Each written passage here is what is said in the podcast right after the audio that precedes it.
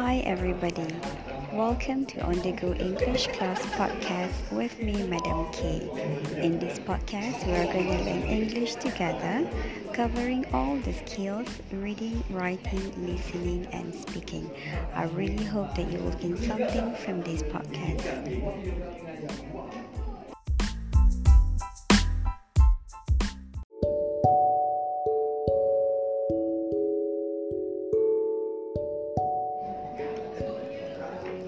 Hi everybody.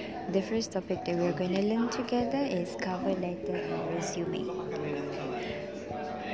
Alright, everybody knows that we when when we are applying for a job, we need to send a resume to the employer. But remember, we don't just submit a resume, but we need to submit a cover letter together with the resume. The purpose of a cover letter is to show your passion for the position a company and we highlight relevant qualifications which are related to the position that we that we are applying. Okay, so here I'm going to share with you few tips to write cover letter. The first one is we need to customize each cover letter.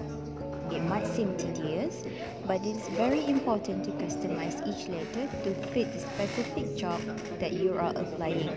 For example, a cover letter that you use to apply for a human resource manager might be different to a cover letter that you use to apply for a marketing manager.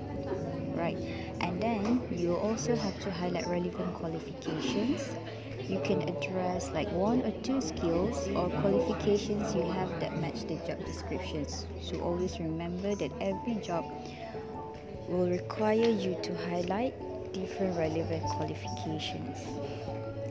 And then you will also have to explain everything in your cover letter, especially the important issues. For example, you are applying for the job in 2019 but you actually graduated in 2017 so you have two years of gap there maybe you went uh, to travel all around the world so you've got to explain in the cover letter and then finally edit your cover letter be sure be sure to thoroughly proofread each cover letter before you send one okay so we you need to check for the grammatical error and also spelling errors.